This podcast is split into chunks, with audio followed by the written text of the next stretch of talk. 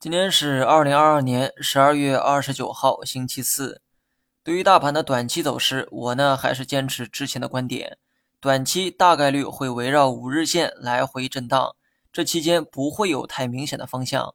市场前两天的反弹的确是很给力哈，但是呢，我也说过，借着海外休圣诞节的这个空隙去反弹，多少呢有一点搞偷袭的味道。而这两天的走势呢，明显是理性了许多。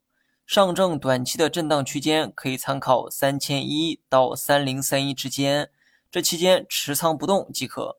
之前的两根大阳线让很多人开始期待跨年行情。说实话，我个人并不觉得会有什么行情哈。要称得上是行情，那涨幅自然小不了。但我觉得跨年期间能平安度过就好，不太可能出现什么大行情，除非政策有意要送利好去刺激市场。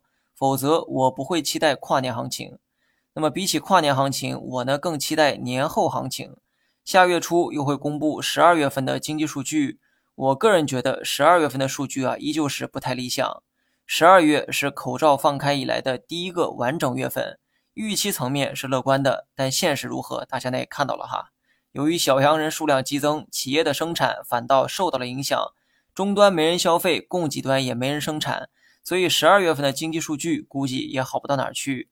不过一月份以后，我认为会迎来数据的拐点，届时人们对口罩的这个恐惧会有所适应，加上一月的元旦和春节也会刺激消费和出行，各项经济数据有望从一月份逐渐的改善。所以呢，不要期待什么跨年行情，还是多期待一下明年一季度的行情吧。好了，以上是全部内容。最后呢，别忘了给节目点个赞，感谢大家。Mm-hmm.